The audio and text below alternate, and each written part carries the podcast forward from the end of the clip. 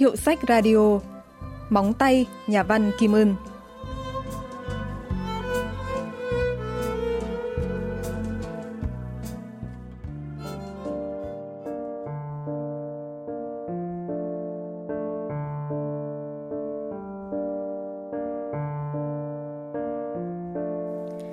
Người lúc nào cũng có kẻ móng tay sạch sẽ.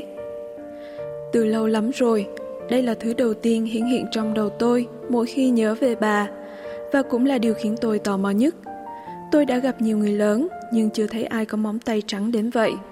Nó nhẵn mịn và được cắt tỉa cẩn thận Như góc tròn của chiếc bát. Hình lưỡi liềm hiện rõ trên phần móng màu hồng tươi Tự như nửa phần trăng đang dần dần nhô lên cao từng chút một. Với đôi bàn tay ấy, cả đời bà đã làm đồ ăn đem bán ở chợ.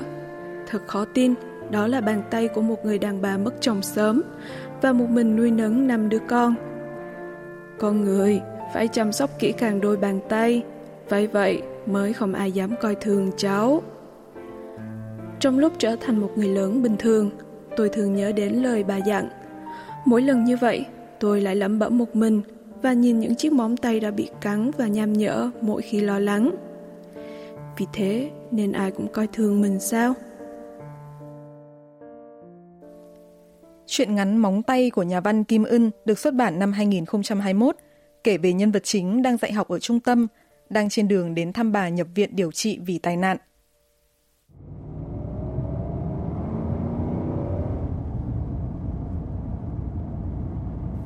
Khi nghe tin bà bị tai nạn đột ngột, tôi lái xe đến bệnh viện trường đại học địa phương, nhưng ánh mắt thì vẫn tiếp tục hướng về bàn tay trên vô lăng. Trông nó vẫn như tay của đứa trẻ lên bảy. Nhân vật chính đang nghỉ dạy ở trung tâm vì giữa giờ học cô bị một học sinh chạy lên bóc cổ. Ông giám đốc trung tâm liên tục nhắn tin, gọi điện tìm cách hòa giải. Sau đó, ông ta đang sau đó, ông ta ngang nhiên đe dọa như có biết bố mẹ thằng đó là ai không? Định làm hỏng đời nó hả? Hành xử ra sao mà để đứa trẻ ngoan ngoãn như vậy nổi khùng? Ông ta bắt cô phải viết tờ cam kết là không bao giờ động chạm đến vấn đề này nữa. Chẳng hiểu sao học sinh đó lại có hành động như vậy. Cô liên tục nhớ lại về ngày hôm ấy.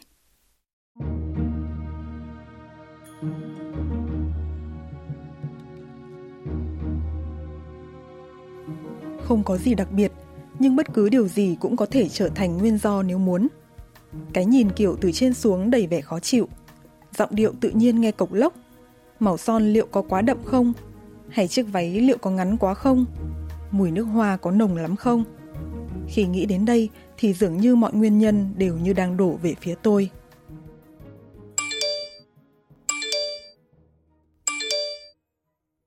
Trung báo có tin nhắn liên tục reo khiến cô phải nhắn thật nhanh. Còn liên lạc nữa tôi sẽ kiện ngay. Và vội tắt nguồn điện thoại. Khi đến bệnh viện, người ta nói bà khó mà qua khỏi. Chỉ mới tối qua thôi, bà còn đứng chào hỏi hàng xóm xung quanh. Vậy mà hôm nay lại được tìm thấy trong tình trạng bất tỉnh nhân sự.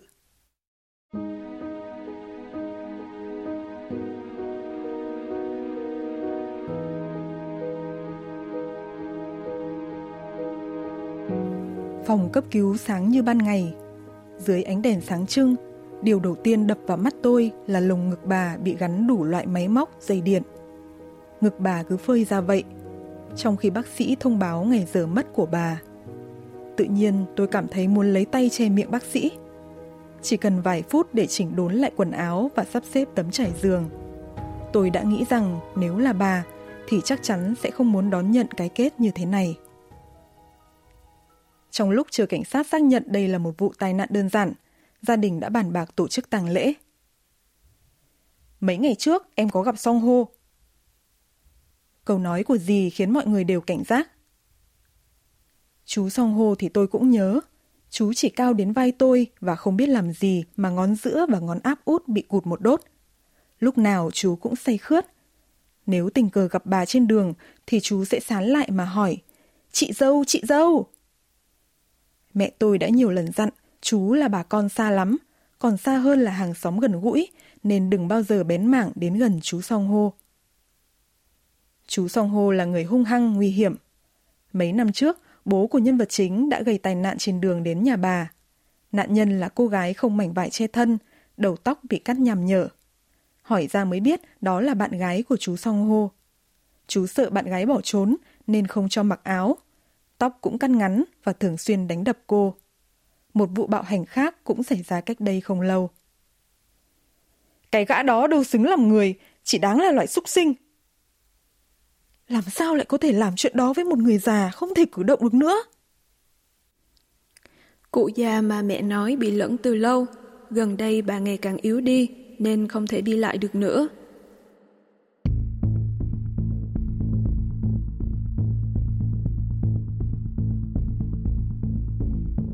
Cụ thường ở nhà một mình, nhưng khi con trai và con dâu về, mở cửa phòng cụ ra thì suýt ngã ngửa.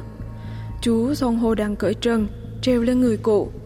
Cụ già bị sốc nên gần như bất tỉnh. Con người đã dại đi, nước giải chảy thành dòng.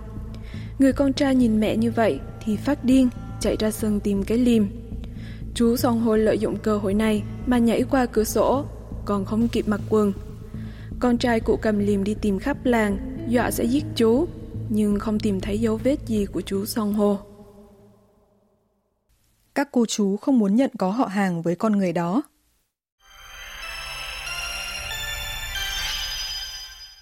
Nhân vật chính tạm ra ngoài, mở điện thoại di động lên thì thấy ông giám đốc trung tâm gửi hàng chục tấm ảnh. Là ảnh cô lơ đãng nhìn ra ngoài cửa sổ như đang để tâm nơi khác trong giờ học. Ảnh cô đứng hở hững cạnh bảng. Ảnh cô đang cầm điện thoại di động dưới gầm bàn. Toàn những tấm ảnh cho thấy thái độ thiếu chăm chỉ của cô. Chắc hẳn là ông giám đốc định đổ hết tội lên đầu cô trong sự việc này.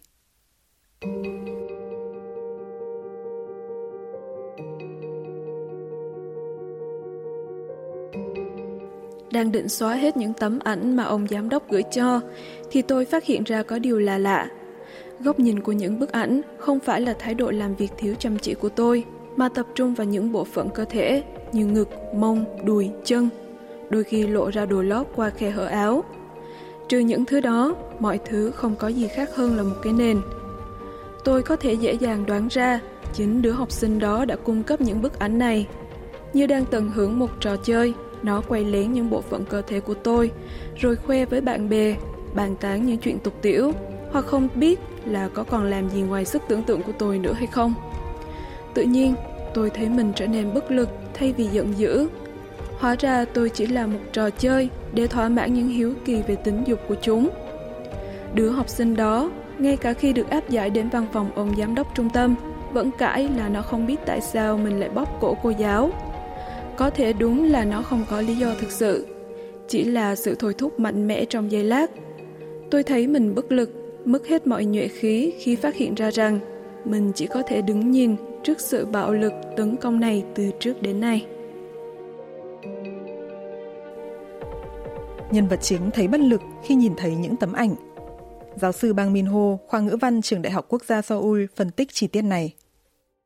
학원에 나오는 아이가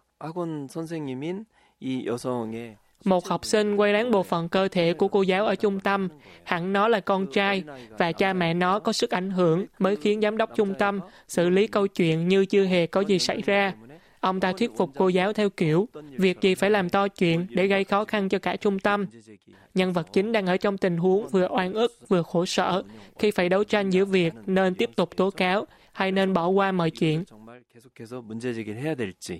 아니면 없던 일로 돌아가야 할지 번민할 수밖에 없는 상황에 처해 있죠. Cảnh sát đã tiến hành điều tra đơn giản và cho rằng đây chỉ là một vụ tai nạn. Gần đây thời tiết trở nên lạnh hơn, có nhiều báo cáo về việc người già bị ngã. Dường như họ muốn chặn hết những nghi ngờ khác. Nhưng một nữ cảnh sát đi cùng trần trừ trong giây lát. Để chắc chắn, gia đình có muốn xem ảnh hiện trường không? Cô lấy ra chiếc máy tính bảng và chỉ vào tấm ảnh chụp hiện trường vụ tai nạn. Đồ lót của bà phủ hờ hững giữa hai đầu gối. Tức có thể không phải là tai nạn bình thường sao? Dạo này ở làng đó có vụ tương tự như thế xảy ra. Nghe nữ cảnh sát nói thế, mọi tình nghi đều đổ về một người, là Song Ho. Mẹ và các dì chỉ cần nhắc tới cái tên này là đã thấy dùng mình. Đây là điều không thể xảy ra, không bao giờ được xảy ra. Mọi người trong gia đình không thể chấp nhận được tình huống mới này hơn là đau buồn trước cái chết của bà. hãy cho chúng tôi thời gian hội ý. Trong lúc mẹ và mọi người bàn bạc, nhân vật chính nhờ cảnh sát cho xem ảnh trong máy tính bảng một lần nữa. Cô cứ nghĩ mãi về thứ đồ uống trong hình. Nó có họa tiết hoa dâm bụt mu cung trên nhãn chai. Đã vài năm rồi nên không nhớ rõ, nhưng tôi đã nhìn thấy một cái chai có hoa văn tương tự như vậy trong nhà kho của chú Song Hô. Người phụ nữ chạy vào xe của bố nhờ lấy hộ đồ đạc, và chúng tôi đến nhà chú Song Hô cùng cảnh sát. Hình như tôi đã nhìn thấy hoa văn dâm bụt mu cung trên nhãn của đồ uống như trong hình. Nó được đựng trong những chiếc hộp xếp chồng lên nhau như những viên gạch. Tôi chắc chắn nó là cùng một loại đồ uống. Nhân vật chính cho rằng không thể để sự thật bị che giấu như thế này. Khi tôi đề nghị khám nghiệm tử thi, chú là người nổi giận nhất. Gì mà khám nghiệm? Nói thế mà nghe được à? Mỗi lần nghe nhắc đến cái tên song hô là chú lại to giọng với một ai đó không xác định. Làm sao mà mẹ lại có thể bị hại bởi cái thằng súc sinh đó được?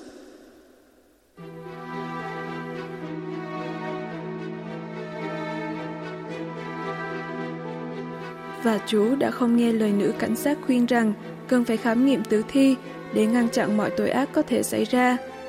Chú đẩy vai cô và đuổi cô khỏi bệnh viện. Tôi muốn thuyết phục chú bằng cách nào đó. Làm việc này vừa là cho bà, mà cũng vừa là cho tôi. Mẹ đã nắm lấy cánh tay tôi khi tôi định nói. Đó là tín hiệu nhắc tôi dừng lại. Tôi biết mọi người muốn phủ nhận tất cả sự thật bằng cách không bao giờ thừa nhận nó. Và đó dường như là lựa chọn duy nhất mà họ có thể chịu đựng được. Giáo sư Bang Min Ho, khoa ngữ văn trường Đại học Quốc gia Seoul phân tích về cái chết của người bà. 이렇게 삶을 정갈하게 살아온 할머니가 뜻하지 않게 Người bà vốn sống sạch sẽ, ngăn nắp, bất ngờ qua đời trong một vụ tai nạn. Thoạt nhìn, có vẻ bà ngã trong phòng tắm là chết vì chấn động hoặc đau tim, nhưng quần của bà lại bị cởi ra. Và nữ nhân vật chính, cô cháu gái đoán ra manh mối là người chủ Son Hu khi tìm đến nhà bà có thể gây tội. Cô lại đứng trước hai lựa chọn, đó là tiết lộ manh mối này để đưa vụ việc ra ánh sáng, hay giả vờ như không biết và tổ chức tang lễ cho bà. Tình huống này cũng giống hệt như câu chuyện xảy ra ở trung tâm học thêm. Có thể nói, đây là cấu trúc trùng lập được nhà văn cố ý xây dựng để tạo thành hai trục chính trong tác phẩm. 작가는 소설을 구성했다고 할 수 있는 것이죠.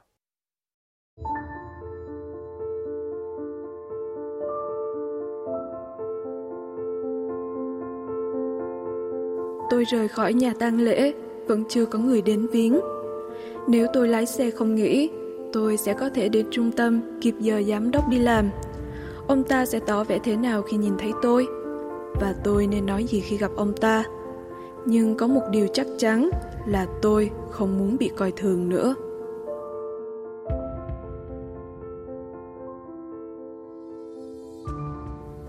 Sau cái chết của bà và chứng kiến cách xử lý của gia đình, nhân vật chính đã chọn cách đối diện với giám đốc trung tâm, người mà cô tránh mặt thời gian qua.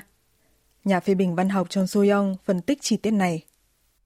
이 작품은 젠더 폭력과 관련된 상당히 문제적인 세 가지 사건을 다루고 있습니다.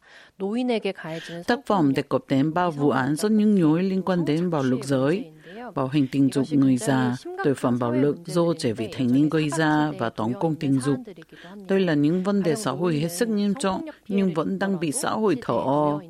Ví dụ, ngay cả khi một người cao tuổi là nạn nhân của bạo hành tình dục, họ không thể trình báo vì tuổi tác và sợ tổn hại danh dự trẻ vị thành niên phạm tội nhưng không thể trừng phạt nghiêm khắc. Ngoài ra, những sự việc tấn công tình dục thường ẩn nấp trong bóng tối, rất khó phát hiện. Chuyên án vạch ra những hiện trạng này và thôi thúc người độ còn có thay độ rõ ràng, còn quan tâm và đưa ra giải pháp triệt để. Sau khi chứng kiến vụ án của bà, nhân vật chính nhận ra rằng sự im lặng hay lảng tránh không thể giải quyết được vấn đề và quyết định đến gặp ông giám đốc trung tâm.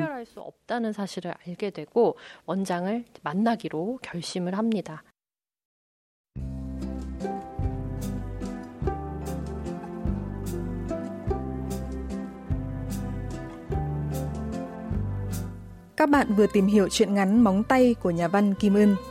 Chuyên mục Hiệu sách Radio xin kết thúc tại đây. Xin hẹn gặp lại các bạn vào thứ ba tuần sau.